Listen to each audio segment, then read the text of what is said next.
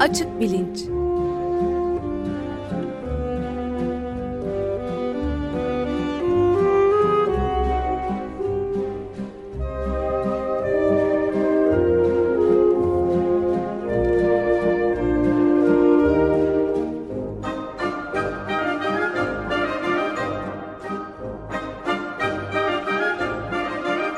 Güven Güzeldere ile bilim ve felsefe sohbetleri.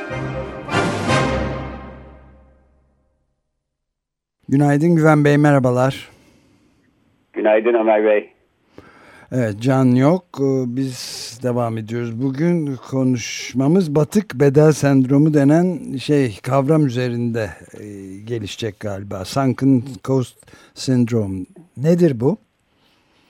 Ee, evet, batık bedel sendromundan biraz bahsedelim istiyorum. Ee, bu davranışsal iktisatta ve sosyal psikolojide e, çok çalışılan bir konu. E, fakat işin böyle bilimsel tarafını yaptıktan sonra e, yeniden dönüp bir şekilde bu YSK'nin alacağı karar ve İstanbul seçimleri konusuna da e, temas edeceğim. Yani siz de bıktınız ben de aslında biraz bıktım. Bir de e, dünyada tabii pek çok başka şey de oluyor. Şimdi geçen hafta mesela Can e, Denizova insan sularına ait e, yeni bir fosilin bulunduğuna dair haberleri anlattı. Evet. Orada heyecan verici işler var. E, beyinden beyine düşünce yoluyla hiç işin içine sesi karıştırmadan iletişim üstüne bir takım çalışmalar var filan. Yani e, dünya bunlarla uğraşırken biz hala belediye başkanımız kim olacak e, onun bilinmemesi derdindeyiz. Ama e, derdinde olmamanın da imkanı yok çünkü çok önemli bir konu sahiden ve e, şimdi biz pazartesi günü yine e, genellikle yaptığımız gibi bu kaydı yapıyoruz. Salı sabah yayınlanırken belki YSK kararı çıkmış bile olabilir. Fakat benim bu konuda söylemek isteyeceklerim, istediklerim aslında e, YSK'nin öyle ya da böyle vereceği karardan bağımsız dolayısıyla e, o anlamda bir şey fark etmeyecek. Hatta karar alınmadan önce e, yani işte geriye bakıp ben demiştim e, gibi bir durumda olmamak ben, bana daha aslında önemli evet, daha değerli iyi, evet. geliyor. Evet.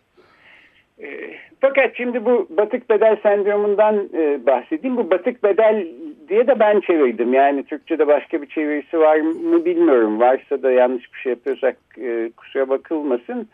Sunken Coast e, Syndrome diye geçiyor ya da fallacy diye geçiyor.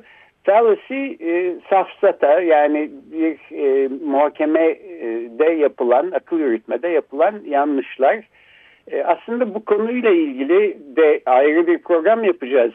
E, bu seçim işinden e, kurtulduktan sonra daha önce de e, konuğumuz olmuştu. Tevfik Uyar yeni bir kitabı çıktı safsatalar üstüne. E, konuk olacak ve e, akıl yürütmedeki işte e, sıkça rastlanan yanlışlardan bahsedeceğiz. E, bu batık bedel sendromu da hem akıl yürütme hem karar alma hem davranış konusunda insanı yanlışlığa sürükleyen bir eğilim e, üzerine kurulu. E, 1979'da ilk defa e, Daniel Kahneman ve Amos Tversky isimli iki psikolog evet. ki bunlar da aslında davranışsal iktisadın temellerini kuran insanlardan. Yani e, davranışsal iktisattan da daha önce bahsetmiştik. İnsanların iktisadi kararlar alırken e, ki psikolojilerini çalışan alan. E, Tversky ile Kahneman da psikolog ama özellikle ekonomik kararlarda hangi psikolojik e, e, mekanizmaların e, söz konusu olduğunu araştırıyorlar. No, e, Nobel de aldılar değil mi? Nobel evet e, Kahneman'ın Nobel ödülü de var e, iktisat alanında. E, şöyle anlatayım bu batık bedel sendromunu bir sonuca ulaşmak istiyorsunuz. Elinizde bir takım kaynaklar var kullandığınız bu sonuca ulaşmak için.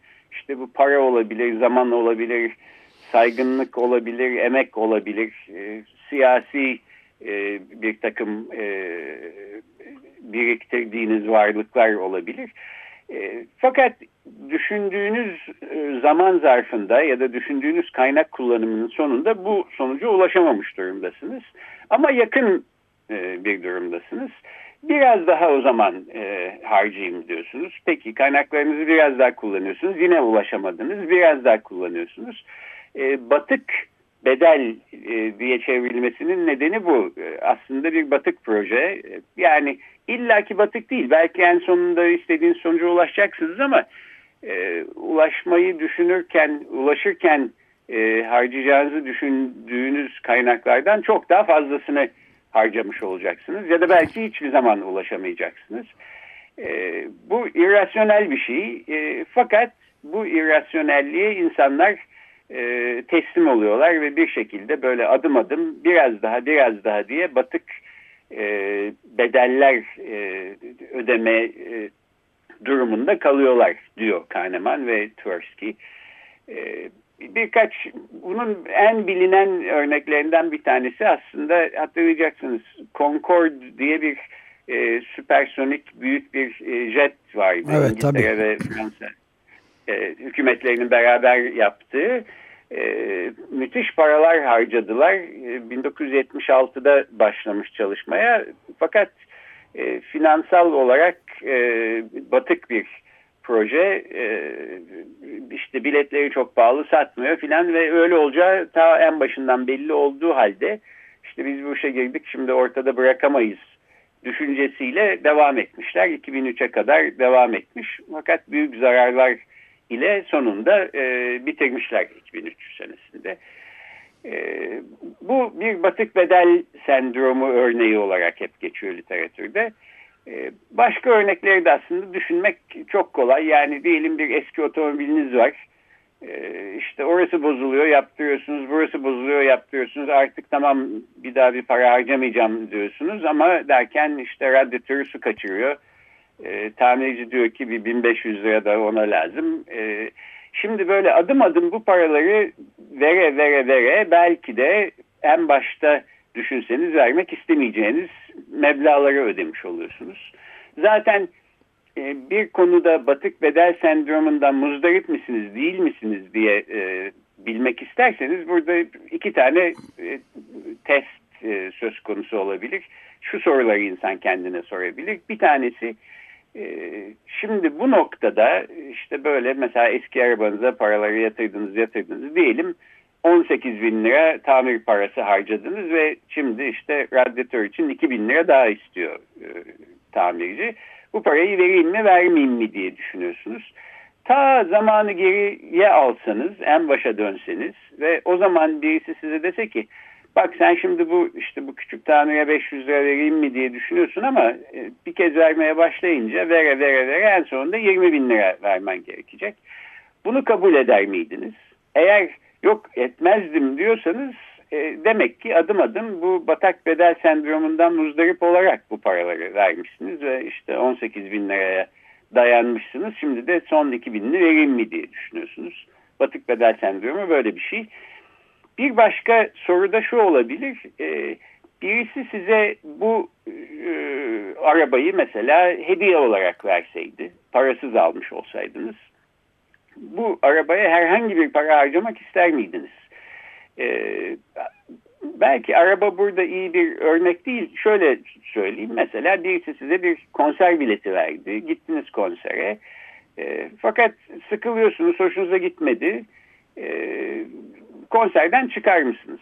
Evet çıkabilirsiniz. Özellikle birisi hediye vermiş e, ise bu konser biletini size çıkmanız daha kolay. Çalışmalar bunu gösteriyor. Ama diyelim e, uzun süre kuyrukta beklediniz, çok paralar harcadınız, çok iyi bir konser olacağı düşüncesiyle uğraştınız, gittiniz. O zaman konserden sıkılsanız bile ya bu kadar para verdim işte yarım saattir de oturuyorum bir yarım saat daha oturayım bari e, deyip oturmaya devam ediyor olabilirsiniz. Öyleyse bu da bir batık bedel sendromunun bir örneği. E, ben ben de pardon e, bir araya girebilir miyim? Birkaç tabii, tabii. başka ilginç örnek de geliyor. Mesela e, başta bu Boeing Max 737 şimdi bu uçakların mesela çok ciddi bir şekilde can ve mal kaybına yol açtığı artık açıkça ortaya çıkmış durumda. İki büyük kazadan sonra bir de Amerika Birleşik Devletleri'nde Guantanamo ile gidip gelen e, bir uçağında nehre düşmesiyle üçüncüsü oldu. Evet. E, bunun e, batık bedelini tabii kim ödüyor meselesi var. Yani e, halklar, e, çeşitli satın alanlar ödüyor. Herhalde yapan şirket, Boeing şirketi ödemiyor. Aynı şekilde mesela e, F-35, F-35 uçakları konusunda da yıllardır devam eden bunun son derece karmaşık, pahalı bir şey oldu ve bir türlü tam sonuca ulaştıramadı, ulaştırılamadığı meselesi var. O geldi benim aklıma. Yani İsrail e, bunu al, satın aldı evet. bu uçaklardan ama bunun verimliliği ve çalışırlığı konusunda ciddi tereddütler de var. Aynı şekilde de ona çok yakından bağlı olan S-400 yani Rusların hiç denenmemiş S-400 füzeleri meselesi de var. Aynı şekilde evet. mesela Akkuyu Nükleer Santrali ile e, projesiyle Sinop'taki nükleer santral projelerinin de yani hiçbir zaman sonuç alınamayacağı artık iyiden iyiye açığa çıkmışken yeni nükleerin çağı e, maalesef kapanıyor. Yani en gelişkin olanlar Areva işte Finlandiya'da 7 senedir gecikme var. Fransız şirketinde e, Akkuyu'daki Rusların yapacağı ya da Sinop'ta Japonlar mı yapacaktı onlar da hiç belli değil. Buna rağmen de evet. devam eden projeler bunlar hepsi çok ilginç bir konu bu batık bedel sendromu doğrusu. Ama bedeli sadece halklar ödüyor anladığım kadarıyla. E, doğru söylüyorsunuz. Yani kurumsal e, olarak batık bedel sendromuna e, maruz kalmak söz konusu olduğunda genellikle kurumlar değil e, halklar ödüyor sahiden e, bunun bedelini. E, yani Türkiye tarihinde herhalde bunun çok örneği vardır. Benim de aklıma e, bir zamanlar bir tünel vardı. Başlandı bir türlü bitirilemedi. Bolu'da mıydı neydi öyle bir şeydi galiba. İnanılmaz paralar evet. harcandı. E, işte sonra bari bitirmeyelim e, patates deposu yapalım dediler. Sonra ya bu kadar para harcadık işte bitirelim dediler filan. Bunların hepsi tabii yanlış kararların adım adım kümülatif bir şekilde daha da beter olmasıyla e, batık bedelin içine batma e, durumları. Ee, ama işin içinde kurumlar olmadan da son derece kişisel hayatta da aslında insanı ilgilendiren bir konu. Yani işte e, eski arabanızdan tutun konserdeki zamanınıza ya da işte ilişkinizden memnun değilsiniz ama işte 18 senedir evlisiniz ya bu kadar dayandım biraz daha dayanayım filan düşüncesi herkesin aslında aklından geçen geçebilen bir şey. E, bu konuyu e, yani iktisatçılar da çalışıyor, psikologlar da çalışıyor fakat aslında uzantıları çok geniş olan bir konu. Onu en azından söyleyeyim. E, mesela e, hayvanlar üstüne çalışan biyologlarda da e, batık bedel sendromunun çok çalışıldığını görüyorum. E, bir yakınlarda yapılmış okuduğum mesela bir makale e, farelerin ve sıçanların batık bedel sendromundan muzdarip olmadığını ve son derece optimal, rasyonel davrandıklarını öne sürüyor. Ben bunu okuduğumda şöyle düşünmüştüm. Yani insanlar batık bedel sendromuna e, maruz kaldıklarında aslında bir takım hikayeler e, yazarak kafalarında, uydurarak, e, mazeretler üreterek, e, doğru olmayan gerekçeler üreterek e, biraz daha biraz daha bu işin içine batıyorlar. Belki farelerde bu tür e, iç hikayeler olmadığı için onlar daha optimal davranıyorlardır diye düşünmüştüm. Fakat bu galiba doğru değil çünkü bir başka çalışmaya daha sonra rastladım. O da güvercinler üstüne yapılmış. Güvercinler aynen insanlar gibi batık bedel sendromundan çok e, muzdariplermiş. E, hayvanlarla bu işler nasıl oluyor diyeceksiniz. E, genellikle şöyle bir e, deneysel e, alan içinde e, yürütülüyor bu çalışmalar. İşte bu hayvanların istediği bir şey var. Bir yiyecek parçası mesela ama ona ulaşmak için belli bir iş yapmaları gerekiyor. E, yaptıkları işin ya da yapmaları gereken işin e, miktarı ya da süresi değiştiriliyor. İşte bazen uğraşıyor uğraşıyor hayvan fakat bir türlü o yiyeceği alamıyor. E, ve deneyde e, ben vazgeçtim anlamına gelen bir opsiyonu daha var. Yani işte bir başka e, düğmeye bastığı zaman ya da işte e, gagasıyla ekranda bir başka yere dokunduğu zaman e, güvercin e, sıfırlayıp yeni bir e, deneye geçiliyor. Bu opsiyon her zaman hayvanlarda var ve şuna bakılıyor. Yani belli bir emek harcadıktan sonra e, daha da harcamaya devam edecek mi hayvan yoksa optimal bir şekilde ya bu olmuyor ya da e, daha fazla uğraşmaya gerek yok deyip e, deneyi yineletecek mi diye öyle gözüküyor ki e, güvercinler bir türlü deneyi yineletemiyorlar ve devam ediyorlar takıntılı bir şekilde. Halbuki fareler öyle davranmıyormuş. Çok ilginç bir şey geliyor aklına insanın bu noktada da yani e, güvercinlerin e, barış simgesi olarak kullanılması da bir aslında batık sendrom batık bedel sendromu sayılabilir. Çünkü barış hiçbir zaman sağlanamıyor güvercinin kılavuz olduğu bir durumda. Böyle de düşünülemez mi yani? E, vallahi hiç aklıma gelmemişti ama evet belki düşünülebilir. İlginç doğrusu. E, konuyu e, hayvanlar üstüne çalışan biyologların e, dışında işte iktisatçılar da çalışıyor, psikologlar da çalışıyor demiştim. Nörobilimciler de çalışıyorlar.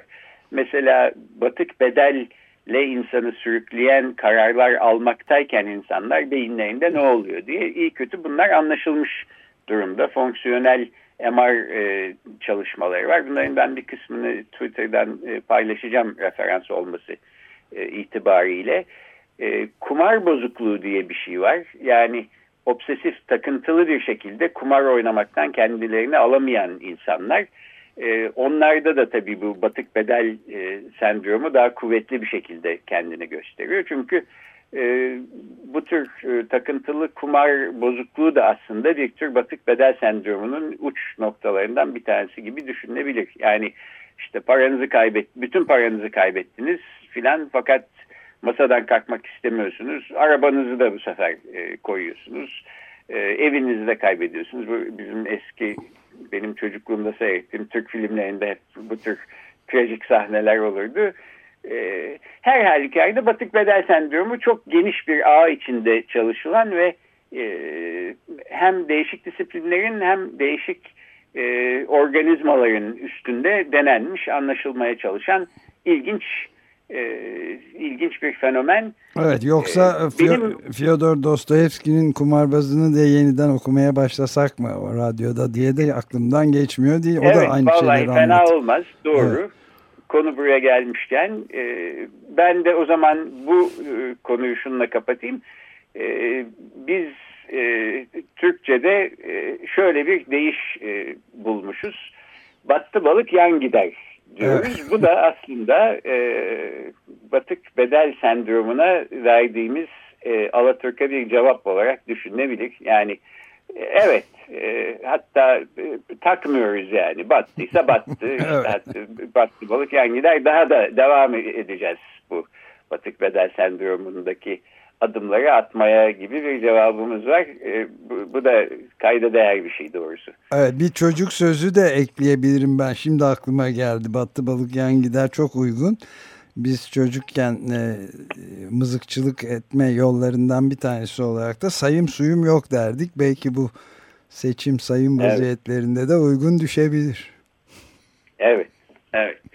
Şimdi bu batık bedel sendromu meselesini böylece noktalamış olayım ve bunun e, bugünkü e, siyasetle ne alakası olduğuna dair bir şeyler e, söylemek istiyorum. E, seçimlerle özellikle ilgili olarak.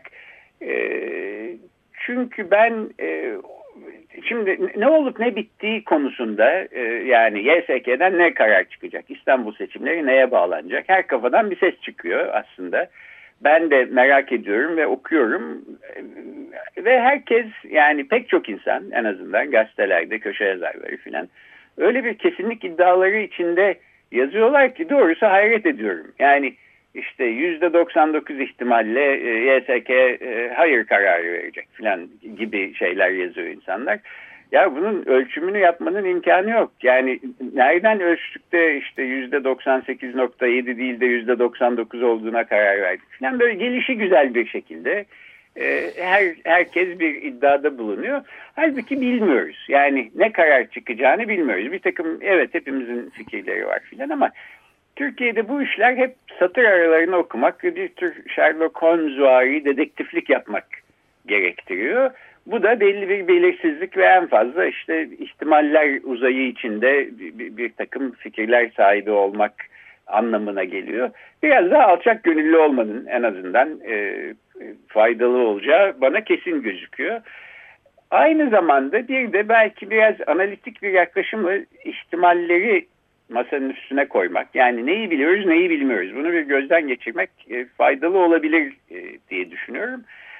Öyle baktığımda da konuyu bu e, batık bedel sendromuna e, bağlayacak bir nokta olduğu kanaatini edindim. E, şimdi kısaca programı bitirirken ondan bahsetmek istiyorum. Hı hı.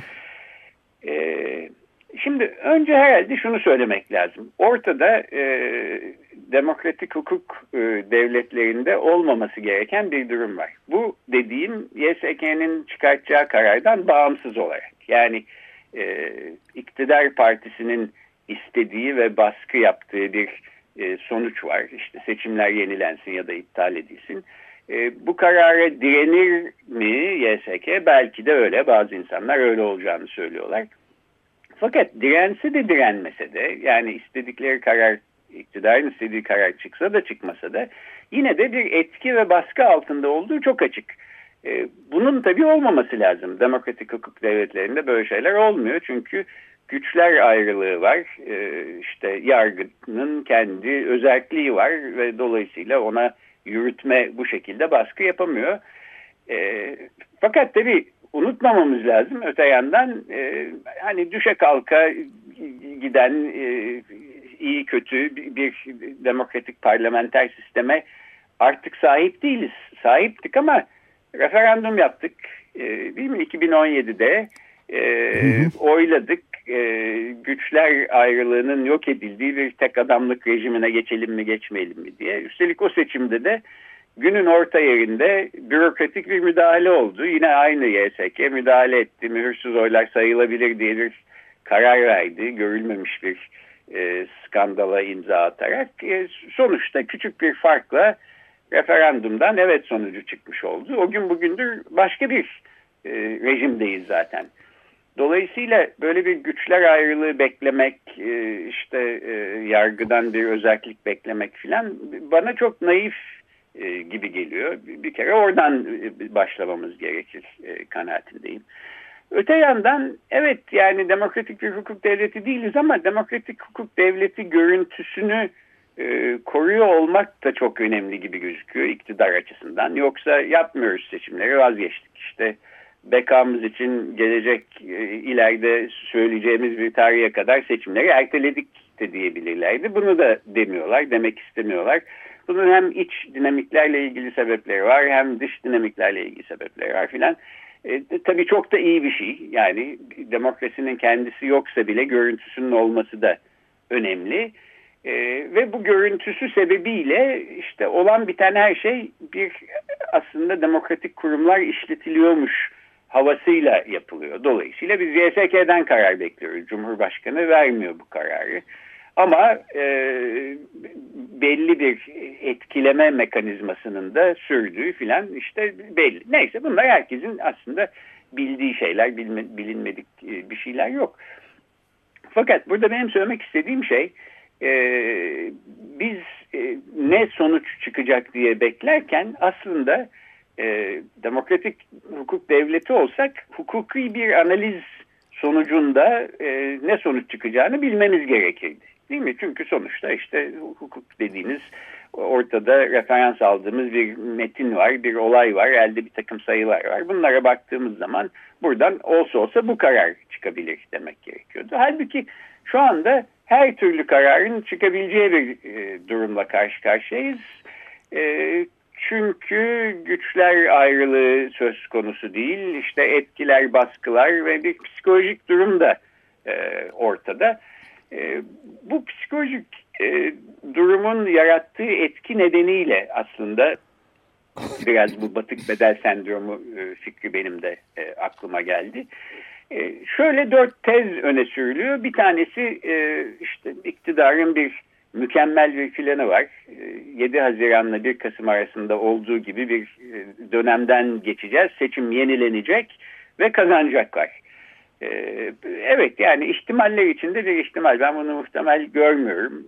Böyle bir planın işleyebileceğini çok muhtemel görmüyorum ama ikinci iddia ya da ikinci tez aslında iktidar seçim yenilensin istemiyor fakat yenilenmesini istiyormuş gibi görünmeyi önemli görüyor. Çünkü sonuçta diyecek ki kendi seçmenlerine biz istedik ama YSK öyle karar vermedi. İşte mağduruz filan. Eh bu mağduriyette e, çok ekmeği yenmiş bir durum olduğu için böyle bir şey istiyor olabilirler diye bir iddia var. Ben bunu da doğrusu muhtemel görmüyorum. Çünkü e, bu da ciddi bir e, yenilgi hissi ile beraber gelecek aslında bir adım. Ee, işte bir e, köşe yazarı yazmış e, diyor ki e, seçim filan yeniden e, yapılmasın Ekrem İmamoğlu'nun mazbatası iptal edilsin yerine Binali Yıldırım ikinci aday olarak e, belediye başkanı olsun ve Mutlu Mesut devam edelim 5 sene boyunca. Ee, olabilir mi? Bunların hepsi bence ihtimaller uzayı içinde evet olabilecek e, gibi şeyler. E, fakat benim e, dikkatinize sunmak istediğim tezim, dördüncü tez, e, bir batık bedel sendromu içinde bocalamakta e, olduğu e, iktidarın. Bu aslında şu açıdan ilginç, e, bugüne kadar e, genellikle seçmen, e, muhalefet seçmeninin psikolojisi üstüne programlar yaptık. Ee, daha önce işte Stockholm sendromundan bahsettik, öğrenilmiş çaresizlikten bahsettik filan. İktidar psikolojisi üstüne hiçbir şeyler söylememiştik. İlk kez bu. İktidar psikolojisi üstüne bir tez e, açık bilinçte duyuluyor. E, bir batık bedel sendromu var belki diye düşünüyorum. Çünkü e, her zaman görmeye alıştığımız şekilde kararlı bir e, kararlı adımlar atmakta olduğunu ben görmüyorum iktidarın. Yani seçim gecesi de çok dikkatle dinledim Cumhurbaşkanı'nın yaptığı konuşmayı. Ondan sonra söylediği şeyleri de. En son iki gün önce ben bugüne kadar hiç konuşmadım hep sustum ama artık yetti dedi. E, bu da çok acayip bir şey. Yani siz şimdi Cumhurbaşkanı'nın konuşmak isteyip de konuşmadığı içinde içine attığı, sustuğu filan bir e, zamana hiç rastladınız mı? Ben şimdiye kadar hiç Ben de rastlamadım. Hayır. Bu bir ilk. Yani doğru söylüyorsa da acayip, e, bunu bu şekilde yansıtmak istiyorsa da aslında acayip.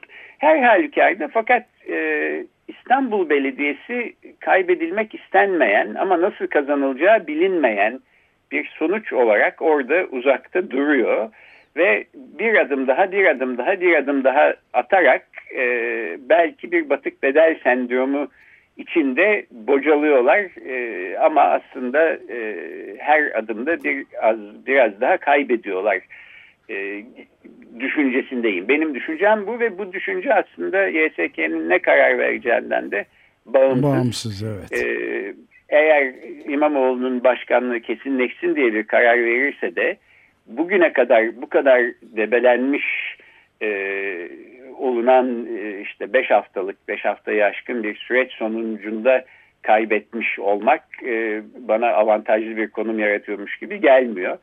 E, yeniden e, seçim yapılmasına karar verirse YSK o zaman da bana 1 Kasım'da olduğu gibi böyle bir sıfırlama, başa dönme, işte hani İngilizce resetleme deniyor Türkçe'de de ya.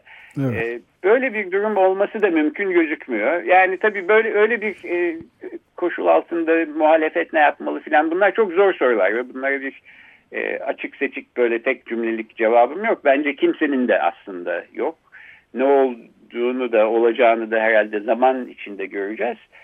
Fakat e, bu seçimlerden önce yaptığımız bir programda ben bu seçimlerin belki yükte hafif pahada ağır bir e, seçim olabileceğini söylemiştim. Orada kastım yani önemsiz gözüken işte sonuçta bir yerel seçimler ama e, sarsıntıları ve sonuçları uzun süre sürebilecek olan pahada ağır olması bu açıdan biraz öyle oldu ve olmaktaymış gibi gözüküyor doğrusu.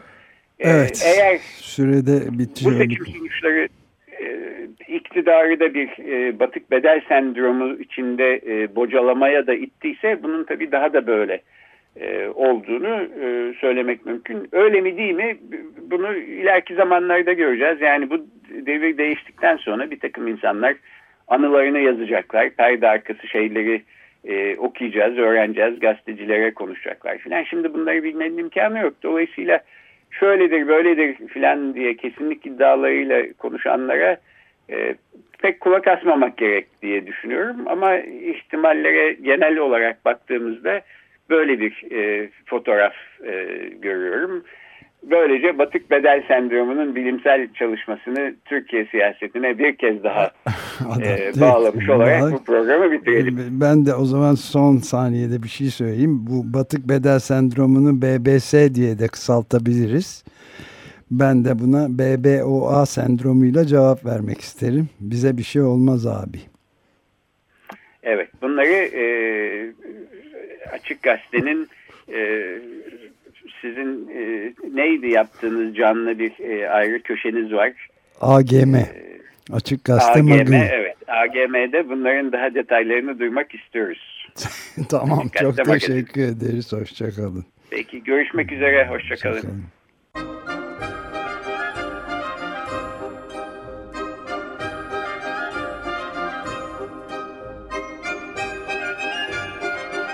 Açık Bilinç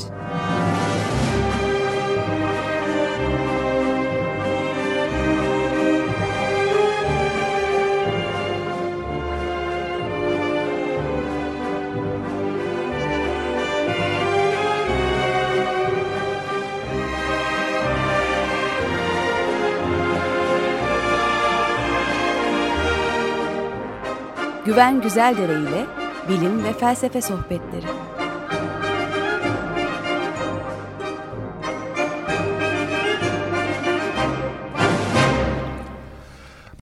Açık Radyo program destekçisi olun.